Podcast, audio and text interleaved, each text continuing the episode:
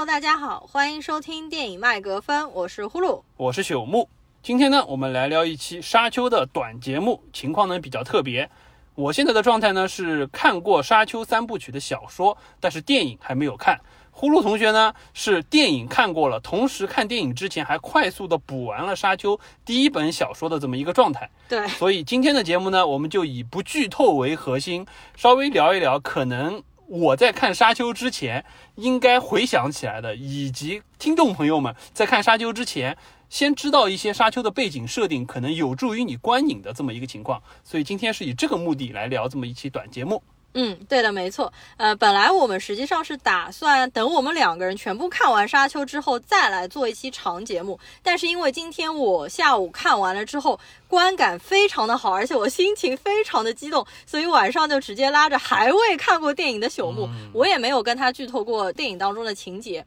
然后想来先做一期这样的节目。我觉得我这次观影效果如此之好，有两个非常大的原因。首先，第一个原因是大家去选择电影厅的时候呢，尽量选择 IMAX 二 D 影院。首先，这部电影就是为了大荧幕而生的，选 MX 肯定是没有错。第二点，导演维伦纽瓦在拍原片的时候，就是使用的二 D 摄影机，而不是三 D。三 D 实际上都是后期转制，包括在整部电影的后半段，应该有长达半个多小时的时间，我觉得整体画面相对来说都是非常暗的，包括就杀虫出来的一些片段都是非常暗的。如果再去看一下后期转制的 3D 效果，应该会非常的不好，会令人头晕，而且就是。可能看的眼瞎，所以大家有机会的话要去找 2D 的 MX 激光厅来看，我觉得效果是最好的。第二个原因呢，我觉得是因为我在看这部电影之前，我把朽木之前买的《沙丘》的那个纸质书拿出来重温了一下，就快速回顾了一下当中的人物情节、家族的背景和故事梗概。所以我在看今天这部片子的时候，我所有的人物都搞得非常的呃顺畅，事件也理得非常的清晰。我觉得呢，这个还是对看电影会有比较大的帮助。所以我们今天想来先做这样的一期节目。好，接下来呢，直接进入主题。今天主要分两块介绍，第一是这个故事发生的背景，宇宙的背景；第二个呢，就是里面当中的一些主要人物和他们的一些可能演员的信息，放在这里简单说一下。OK，对，这样的话大家看的时候就知道谁演的角色到底是什么，但是我们不会剧透这个人物之后的发展。好，首先说背景设定，《沙丘》因为是一本相对软科幻的小说，所以它没有那么多硬核科幻的成分在里面，整体上来。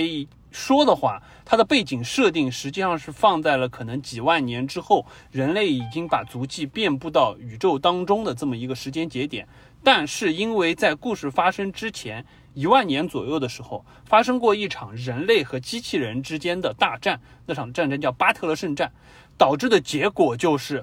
人类取胜了，但是摆脱了机器可能对人类的奴役，并且彻底废止了人工智能的使用。这么一个状态，所以说在这部小说当中，你几乎看不到任何和机器人和人工智能，或者说和那些高科技相关的元素，甚至到这部小说当中，你几乎连那种高科技的。枪战都看不到，嗯，因为在这个当中设定实际上是，呃，人身上实际上会有一种防护立场，对，那种防护立场可以抵御掉类似像激光枪一样的这个冲击，甚至可能还会激光枪打到防御力场上会产生爆炸，导致的结果就是他们回归到了一个相对比较原始的近身格斗的这么一个状态。所以说这里是可能和之前大家呃期待科幻小说当中你来个光剑啊什么的完全不一样的状态。所以，的确，小说当中还是电影当中，全部都是冷兵器，基本上就是拿剑啊、拿刀啊这样子来打的。但是，这个其实对于电影来说是一个好处啊，因为大家其实喜欢看这样子的近身搏斗的动作场面。尤其是这些年，实际上动作戏越拍越炫酷了之后，对对对，我觉得这个实际上是一个非常合适的时间点。嗯。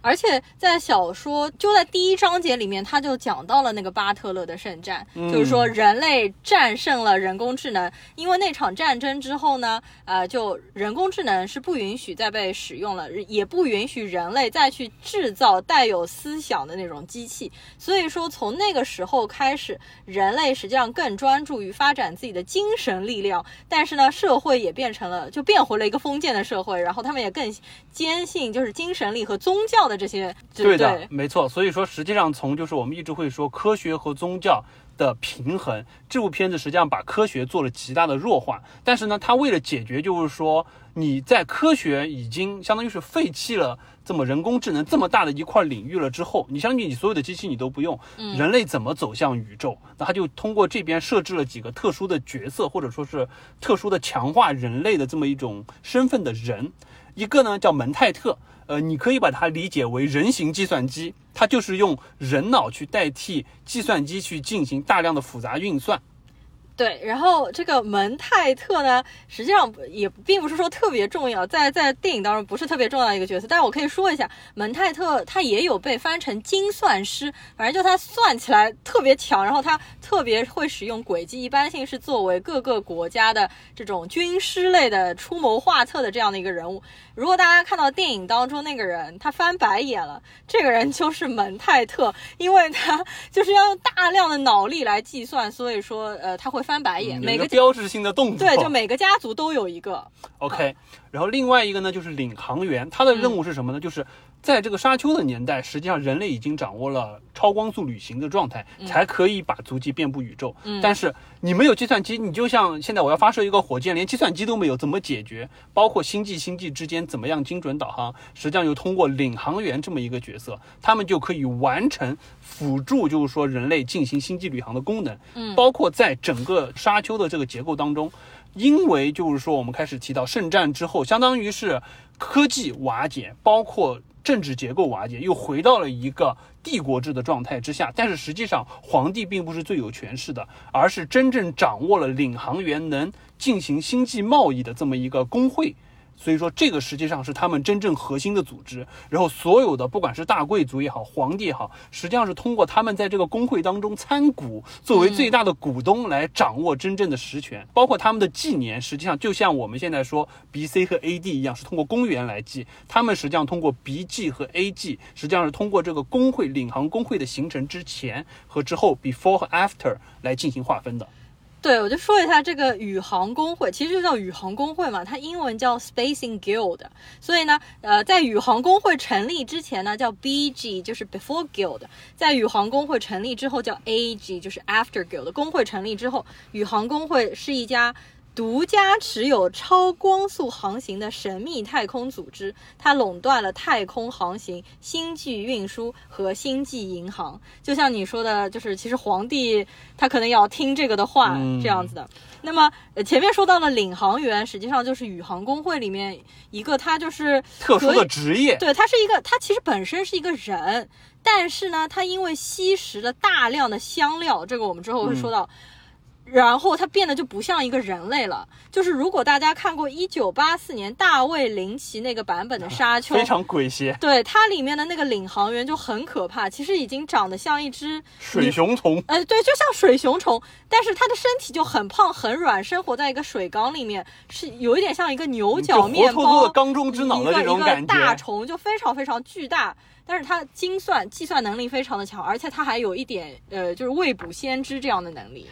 OK，然后第三个层面，我们刚才说完了，就是说关于科学这一块弱化了之后，重新建立起来的社会结构以及一些特殊的职业，还有一个呢，就是我们刚才提到，说在宗教这一块进行了极大的强化，这当中呢就会有一个特殊的群体，叫做贝尼杰瑟里特，也叫做姐妹会。然后他们这些人呢，实际上第一有很强的精神力量，有一定的精神控制的能力；第二呢，他们实际上势力散布到各个家族。的核心当中，第三，他们可能比如说会去通过控制生男或者生女的方式，给他们完成一个相当于是宗教上一个最终的目的，就是所有他们这些人姐妹会一直在寻找一个什么呢？想要寻找一个叫做奎萨茨哈德拉克的这么一个男性，相当于是一个女性的贝尼杰瑟，呃，男性的贝尼杰瑟里特，他这么认为，他可能就是一个救世主，可以真正完成就是说他们的目的，宗教目的。包括当中，实际上还有很多其他的势力也会有这么一个宗教领袖，比如说我们之后可能会提到的弗里曼人，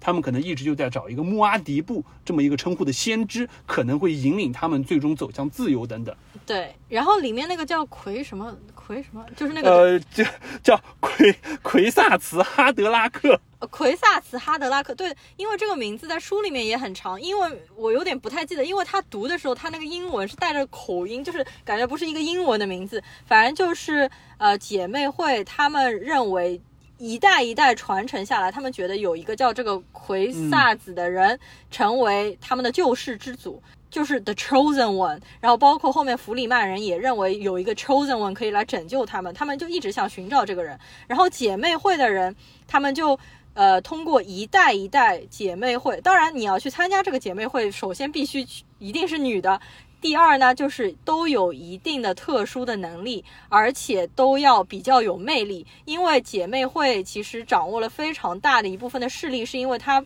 使姐妹会里面的每一个姐妹都嫁入豪门，就基本上是各大家族全部穿插了他们的人。实际上他们是，呃，除了皇帝之外，非常大的一个势力，包括皇帝的身边也有姐妹会的人。OK，那这个呢，基本上就是在背景设定当中关于科学和宗教的部分。嗯，第三个部分呢，可能就要说一下生态。因为大家一直在说《沙丘》这本小说，实际上有着非常重的生态的意味和主题在里面。那么我们不展开说它背后写作的一些动机。呃，本身《沙丘》不管从画面、预告片来看也好，包括对于当中的一些特殊设定也好，在生态方面还是有点意思的。因为这个故事本身实际上是发生在叫厄拉克斯的这个星球上，这个星球也就称为沙丘了。它实际上是被黄沙覆盖的一个星球。这个星球当中呢，盛产我们刚才提到的一个东西——香料，呃，也被翻译成叫美郎纸。嗯，是什么样的东西不太清楚，但是呢，它是一种非常神奇的物质。我们刚才提到的几个特殊的人类的品种，蒙泰特领航员，还有女巫姐妹会里面这些人，他们实际上都要通过定期服用这个香料，这个美郎纸，才可以维持他们的特殊能力。一旦停止服用，他们就会死去。对，所以说这是一个就像吸毒一样，是一个非常上瘾的东西。而且因为我们刚才提到的这三个身份，实际上在人类社会当中扮演了举足轻重的作用。所以说，美郎指一定程度上，在沙丘的这个宇宙当中，是远比像石油还要珍贵的一种维持社会运转必须的东西。那么说到香料的采集呢，我们就不得不说到沙丘当中存在的一种非常庞大而且又非常危险的物种，就是沙虫。我觉得这个可能也是呃，所有之前还没有了解过沙丘，但是也一定看到过沙虫的图片。呃，沙虫实际上本身是。好像原型是根据蚯蚓来的，因为它也是一节一节这样子，在沙里打洞啊这种。对，但是它非常庞大吧，就是它可以一口吞掉沙料的，就是采取沙料的那个车子，它大概最长可以达到四百米左右，它是在沙子下面运动的。它实际上和香料有着息息相关的关系，它既是香料的保护者，也是香料的产生者。对，所以就杀虫本身，我的印象就是觉得像宫崎骏的这个动画当中的那个王虫是有一点像的，体型非常巨大，然后在地上快速的爬行啊这种感觉。当然，这部片子当中的奇观感更强，尤其是它那个。血盆大口的这种感觉，嗯，那当然，宫崎骏全部都是借鉴他的，因为实际上后面有很多很多科幻电影当中那种一张开嘴巴里面全是獠牙的那种怪物的形象，多少其实都是有借鉴沙丘当中沙虫的这个形象。嗯，不过说起沙虫，实际上我可能对于它的第一印象或者说第一联想到的，还是我之前小时候玩游戏玩那个即时战略游戏《沙丘魔堡》当中也会有，就是它实际上背景设定就是沙丘了，也会有，就它是那个美狼指在那个上面就有点像是。那种晶体矿一样生活在地上，你也会有矿车去踩它，然后就会遇到像沙虫这样子把你整个矿车吞掉，然后你的经济就崩了的这种感觉。所以说我可能最新的印象是在那个当中知道说，哎有沙虫这么一个东西。哦，所以其实你原来玩过这个游戏的？我看很多人说就是在零零年初期有这个游戏，哪止零零年还要再早啊？对，九十年代嘛。对这个游戏，因为包括后来启迪了很多了，因为确实沙丘在影视作品也好，或者说是游戏当中，给了很多人启发了。啊，OK。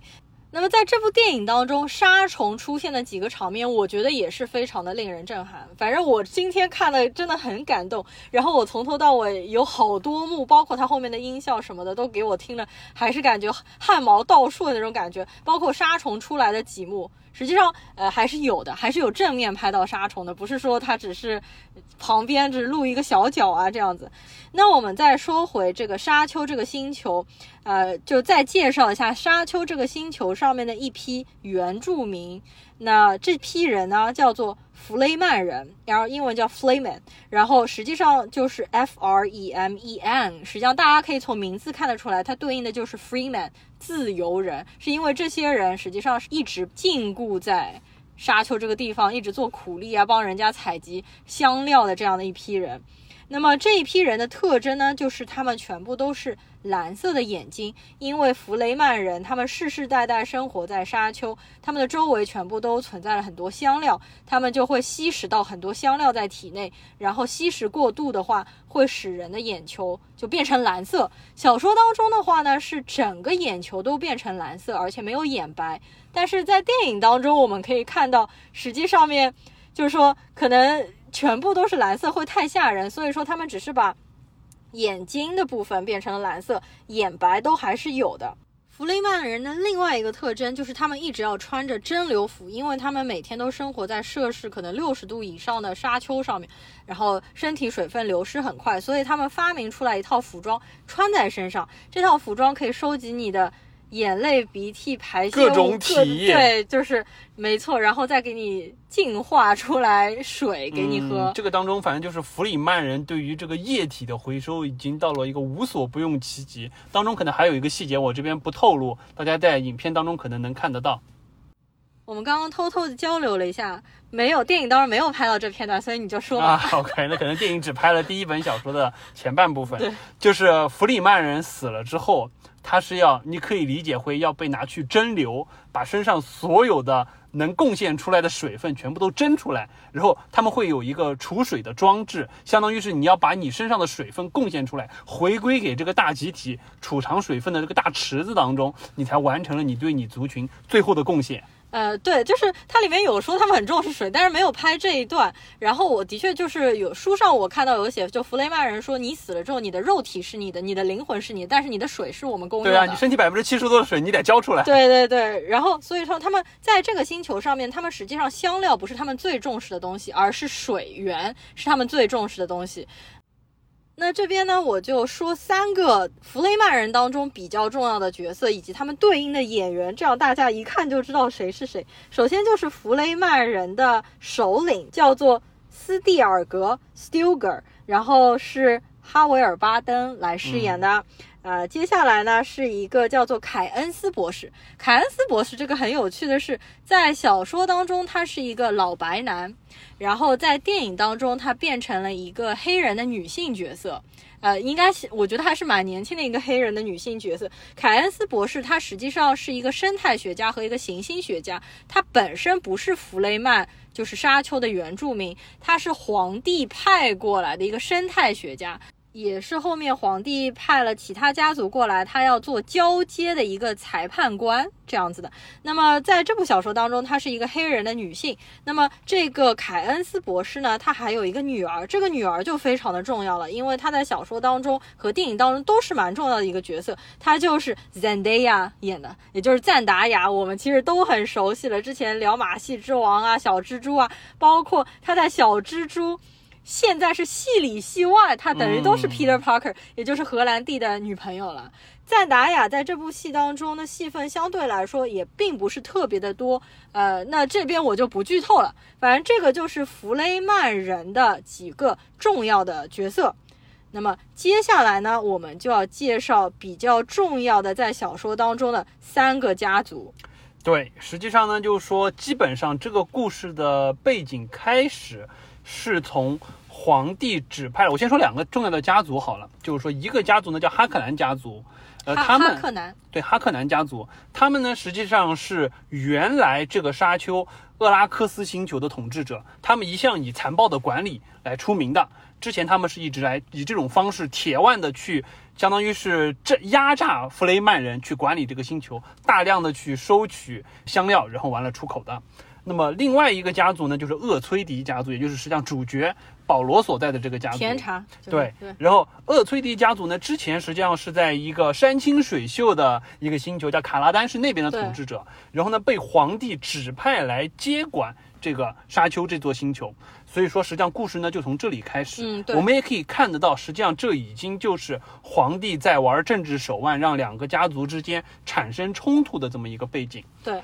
那么这几个家族当中呢，就是说，首先就说到卡拉丹这边，呃，不是卡拉丹，厄崔迪家族这一边，嗯，主角家主角就是保罗·厄崔迪，这个就是我们甜茶所饰演的。对，然后保罗·厄崔迪在小说里面，实际上一开始他会说是一个十五岁的小男孩，而且长得还比同龄人要看上去小，所以我开始看到田茶，我都不知道他要演谁，因为毕竟田茶他已经二十五岁了嘛。就我本来以为电影当中会找一个呃年轻的，就是 teenager 这样子来对，所以实际上一开始我看到预告片说甜茶来演这个，因为我之前看完三本小说，我对于就是说这个保罗·厄崔迪的印象一直是第一，可能是一个。呃，虽然也是翩翩少年，但不是像甜茶这种甜美型的翩翩少年。第二，我觉得年纪要比他小。嗯第三，我觉得就是说从身手上，包括从形象上，要更加的敏捷而且硬朗一些。啊、呃不是甜茶这种风格的，这个确实是我之前脑海当中的印象。呃，不过我要说一下，因为其实我本来对甜茶是比较没有什么感觉，特别是我看了《小妇人》那部电影，我就比较不喜欢甜茶饰演的那个角色，因为他我觉得他在《小妇人》当中演技真的不是很好。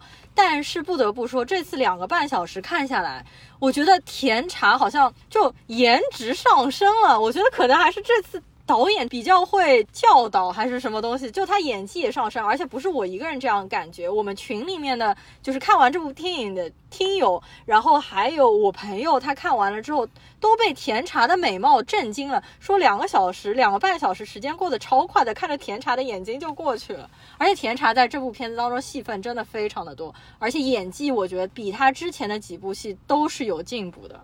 好，接下来说一下保罗·厄崔吉的父母。他的父亲呢叫雷托公爵，是一个相对比较仁善的家族的领袖。那么他的母亲呢叫 Jessica 夫人，呃，她实际上也是一个我们刚才提到的贝尼杰瑟里特，是这么一个巫女姐妹会的巫女。对，然后就说一下他的父母的演员，他的父亲呢就是奥斯卡·艾萨克来演的。我们之前其实也聊过很多部，他之前一直是演文艺片的，后来的话就《X 战警》啊，包括《星球大战》，他在《X 战警》当中就是天启了。然后这个父亲的角色呢，他是应该算是一个蛮仁慈的君主，就对手下的人非常的好。包括小说当中也有一段，就是说，呃，杀虫出现危机的时刻，他会情愿放弃香料机以及香料去救人命，所以他的手下都是那种非常忠心、死心塌地跟着他的那种感觉。如果你要对比《权力的游戏》，实际上就像 Ned Stark 嗯，他们一家有点这种感觉。对，那那个感觉。呃，然后他的呃妻子，实际上 Lady Jessica 就是杰西卡夫人，不是他真正意义上娶的妻子，而是他的 concubine，也就是妾。因为呃，就说妻子的这个位置要空着，可以用作政治联姻之用。但是呢，他的确是爱那个 Jessica 的，他是爱着她的，然后他们两个都是互相相爱的。然后 Jessica 的这个演员也是非常的有名，就是呃 Rebecca 福格森，我们之前其实也聊过好多部，就是什么《碟中谍》啊，然后《马戏之王》啊等等。而且我觉得丽贝卡福格森在这部片子当中也是美貌的令人惊艳，就特别适合，就包括她在。黄沙当中走，然后她穿那些衣服飘起来啊之类的，就真的拍的特别的美。OK，那么接下来再说一下，我们刚才提到，就是说他们家的人都忠心耿耿。那么说一下他们这边的三个主要人物，呃，一个呢是他们家的一个将军的角色，叫做哥尼哈莱克。对的，然后这个哥尼哈莱克呢，实际上就是灭霸来演的，嗯，就是 Josh Brolin 来演的。呃，我不知道大家有没有看过灭霸非灭霸的呃非紫。薯脸的造型对啊，，所以说有可能你你一看到你可能认不出来，他反而是个将军，他就是在呃小说当中锻炼他，就是陪他一起练剑啊，嗯就是这种的而。且这个将军还是一个吟游诗人，对对所以说实际上是一个非常有浪漫主义色彩的这么一个将军。没错没错对，然后另外一个角色呢就是岳医生啊、呃，岳医生就是张震。呃，这个我觉得可能也是中国观众比较感兴趣的一点，嗯就是张震。呃，另外呢，这个算不算剧透？反正就是我觉得维伦纽瓦就很喜欢让演员在里面讲中文嘛。然后就是，反正这部片子当中又有 又有一段中文，大家自己去听一下。然后张震饰演的这个岳医生呢，他是毕业于一个就叫对他专门有一个什么萨克学院，相当于就是说对，就是在这种尔虞我诈的这个斗争之下，每一个家族既要有门泰特这种负责战战略的，也需要有将军，还需要有这种专职培养出来的医生。这个学校培养出来的医生，第一医术高明，第二内心就没有任何欺诈或者背叛的心思，完完全全就是一个纯粹的帮你去。帮你去解决医学问题，并且避免你被其他的家族嗯毒害的这么一个身份。对，就是说这个学从这个苏克医学院毕业的人，他们好像在毕业的时候就会脑内会叫什么帝就像。打向了思想钢印一样帝。国预处理，然后呢，就是像打上思想钢印一样，就是告诉你只能忠诚于你的主人，一心只想着救死扶伤，不能够背叛和伤害别人。呃，但是呢，就是说这个，比如说在《三体》当中，思想钢印也是可以被去除掉对，的。就是很难，你要费出非就比常大的如说那个《。三体》当中说水是有毒的，但是我记得那个科学家后来大概是花了一个月的时间把这个思想钢印给去除了。所以说，这个岳医生是否真的能够被他的思想钢印给封闭住，一心忠诚于他的主人，这个就是大家自己去看电影了。嗯，然后最后还有一个角色呢，叫邓肯·艾达荷，他实际上就是呃保罗·厄崔迪的一个相当于是武术教官，他本身剑术非常高超，包括保罗·厄崔迪当中很多的相当于是剑术比拼的功能能力都是从他这边学的。对于我来说，这个角色就很像。呃，就很像我之前看，就是说奇幻小说《黑暗精灵》，就是崔斯特·杜尔登他的这个师傅一样，教了他高超的剑技这种状态。嗯，因为这个角色就是海王演的嘛，也就是马王演的嘛，你不觉得他就像海王里面从小教海王练剑的那那有一点像那威廉达福的那个角色，对对对？是的，没错。反正就是杰森·莫玛海王在这部片子当中演的，呃，大家反正一看就知道了。OK，OK，这个呢，基本上就是厄崔迪家族的这些可能我们需要知道的主要成员。嗯，然后刚才就说我们提到过的那个原来的沙丘统治者残暴管理的哈克兰家族，基本上大家记两个人就可以了。对，一个呢叫哈克兰男爵。呃，我们可以看到这边是公爵，那边是男爵，相当于他们就是一个从底层刚刚爬起来，然后就靠残暴统治压榨人民走上来的。然后这个哈克兰男爵也是第一无比的肥胖，基本上就属于自己站都站不了，必须靠一个反重力的东西才能把它飘起来。对，其次呢，就整个人就是充满了变态啊、癫狂啊、心狠手辣啊这些性格标签在身上。对的。然后这个演员我非常的喜欢，他叫做斯特兰斯卡斯加德。我们之前其实也介绍过他很多次，他的确是演反派演的还蛮多的。他实际上，如果大家呃要说比较熟悉的角色，可能就是复联当中雷神当中的那个科学家，呃，包括他也演了切尔诺贝利，还有我最近又重新看了一遍《龙纹身的女孩》里面的大反派，他真的是演的特别的好，我非常喜欢这个人。然后另外还有一个角色，呃对，另外还有一个就是这个哈克南男爵的侄子叫野兽拉班，嗯他呢本身实际上就是一个性格非常冲动，而且野心非常强，包括自己身上是有着弑父标签的这么一个角色。嗯，呃，他的话大家也都很眼熟。这个演员呢叫做戴夫·巴蒂斯塔，他实际上就是《银河护卫队》里面那个非常搞笑的角色，就就是一直是赤膊的，身上有很多纹身，但是他说话都感觉比人慢一拍，或者说一些很尬的那种笑话的这个角色。那么，但是他在这部片子当中饰演的就不是这样一个很幽默的角色，而是一个真正非常残酷、残暴的一个角色。好，那么最后呢，实际上就是皇帝这一边，呃，这个时候当权的皇帝呢叫沙德姆四世，啊，这时候已经七十多了。然后他本身是一个政治手腕非常强的人，挑拨两个家族之间在这个沙丘星上实际上产生斗争。他呢，同时还派了他们这边的帝国精英部队，叫萨多卡。那你就可以感觉就像是暴风兵当中的暴风兵军团一，波经过了精良训练的特殊武装来到这边，实际上暗中要去行使一些皇帝给他们下达的命令。没错，呃，萨多卡军团就是说他们这些人怎么挑选出来，就是在一个像监狱一样严酷的岛上面，然后经历过种种磨难的人，最后才会被挑选出来加入这个萨多卡星团，而且他们是。完全效忠于皇帝的，就皇帝想去搞哪一个家族，他就会派这个萨多卡军团去打啊、包括他皇帝是想让哈克南家族和厄崔迪家族就是互相斗争，然后互相削弱互相的力量，然后他当中也派了一些萨多卡军团的人去当中作梗。好的，那么基本上呢，就是说，呃，我们快速的过了一下《沙丘》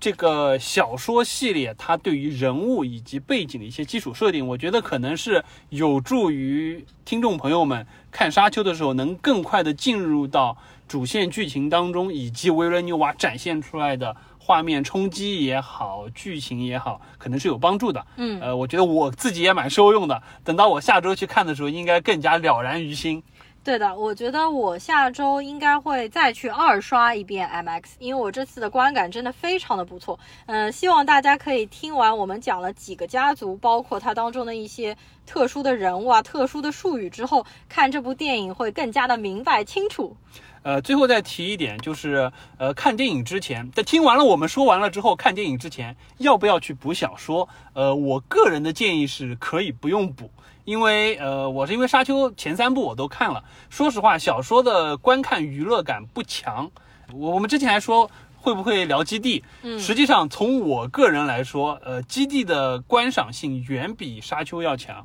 可以说会喜欢基地的小说，但是可能。你不一定会喜欢沙丘的小说。我实际上沙丘看完了之后，留下很深刻印象的也不多。再加上这部电影实际上只拍了沙丘第一本小说的前半部分，所以说整个的内容不是特别多。呃，大家如果有闲心想要去补一下的话，可以补一下第一本的前半部分。呃，最多把第一本补完就够了，没有必要像我一样之前看完三部这么多。基本上是这样一个状态。我觉得就是对于第一次看《沙丘》的人来说，它其实门槛有点高，就是特别是你翻开书看第一章的时候，它第一章里面可能第一页上面就已经有二十几个术语和不同的人名，可能一开始看你就 abandon 了，就像背单词一样，就马上放弃了。但是呢，你只要把人物关系搞清楚，你再往下看就没有那么困难了，其实相对来说还可以。对，它就是有一种就史诗感铺设的非常快，啊一下子把所有东西列出来。就所以说，亚瑟克拉克就说和他唯一比得上的就是那个指环王的这种风格，对他甚至在第一本书的结尾还专门有一个帝国术语录，洋洋洒洒好多页，可能有上百个专业词汇的解释，告诉你是什么。我觉得这还是蛮夸张的。哦，你顺便你可以评价一下《基地》的美剧，因为现在也出了几集了，你啊、可以说说感觉基地的美剧怎么说呢？呃，我一直在犹豫要不要聊基地的美剧。现在呃，我是看到第五集，整体上来说比我预想的好。呃，因为我基地的小说现在还陆续的看，我刚刚呃把可能基地的七部曲快要看完，这个机器人系列和帝国系列我还没有看，但是整体给我的观感就是基地那个美剧也是属于观影门槛非常高，甚至可能比沙丘还要高。呃，同时呢，就是说作为看过小说原著的人，你会觉得当中有很多改编还是蛮用心的，包括有一些呃超出就是说小说，当然可能是因为小说后面有写，但是至少在我现在看到基地的系列当中没有提到的一些改编，我觉得是蛮有意思的。对于我来说，实际上呃那部美剧有一点像是一个想要慢慢去品味和把玩的这么一个东西，对照我看小说的这个流程。所以说，反正等它慢慢出吧，等到全部出完，我看完了，呃，那个时候我估计我这个《银河帝国》十五本也应该看完了，到时候考虑要不要再来聊一期。嗯，那我没看过怎么办？呃，那没看过，你可以看《沙丘》嘛，你可以把《沙丘》看完嘛。呃，《沙丘》对，说到《沙丘》，最后提一下《沙丘》的书好了。呃，实际上《沙丘》因为主要是呃六本，当然就是说前三本可能是所谓的伟大的《沙丘》三部曲写的最好的，就是呃第一本《沙丘》，第二本《沙丘救世主》，第三本《沙丘之子》。这三本我是看完了，从故事上来说还不错。呃，它有一个怎么讲呢？就是它是有一个，就你真的看进去了之后，你会被就是说弗兰克·赫伯特所塑造的那个世界的深邃感，以及当中充斥着很强的宗教和人文的情怀所带进去。嗯我觉得就是书的大概剧情可以快速的说一下。就第一本，实际上电影当中我们就不提了。从第二本开始，实际上就提到保罗·厄崔迪成为先知了之后，怎么样带领弗里曼人去嗯从而就是夺得，就是说这个宇宙的掌控权。嗯而到了第三本《沙丘之子》，就提到实际上保罗·厄崔迪的儿子，莱托二世，就继承了他父亲这个名号的莱托二世，怎么样再去在政治的漩涡当中，怎么样进一步去自保，并且又找到了隐居起来的他的父亲。所以说，整个这个剧情都是围绕沙丘这个星球和政治斗争展开的，当中宗教的成分、人文的成分，包括对于生态的理解，我觉得确实蛮深的。它可能观影的愉悦感没有那种硬科幻带来的冲击感那么强，嗯但是实际上你看完了之后，内心当中会有觉得有一个小的部分被他的这种人文情怀所感化了的感觉。嗯所以我觉得，如果大家有耐子性子想要去读《沙丘》的前三部，据我看过的感觉是值得读的，但是不用赶在看电影之前去读。嗯，应该也读不完了，因为毕竟现在都已经上映了，对吧？好的，那我们这期就呃差不多了，我们应该还会再做下一期节目，因为现在朽木还没有下一期看过电影。就是我看过电影了对，之后，就是。我们我二刷了之后，然后我们再就着电影，包括电影当中角色他之后的一些发展，包括维伦纽瓦的拍摄手法，嗯包括维伦纽瓦导演之前的一些前作，我们也可以稍微拿出来甚至可能还能。对比一下之前两部想拍《沙丘》就的就就大卫林奇的嗯和还有佐杜洛夫斯基的那个纪录片是吧？呃，OK，佐杜洛夫斯基的纪录片，他在 B 站上面可以搜到，大家可以搜一下看。好的，大卫林奇的那个也有很多非常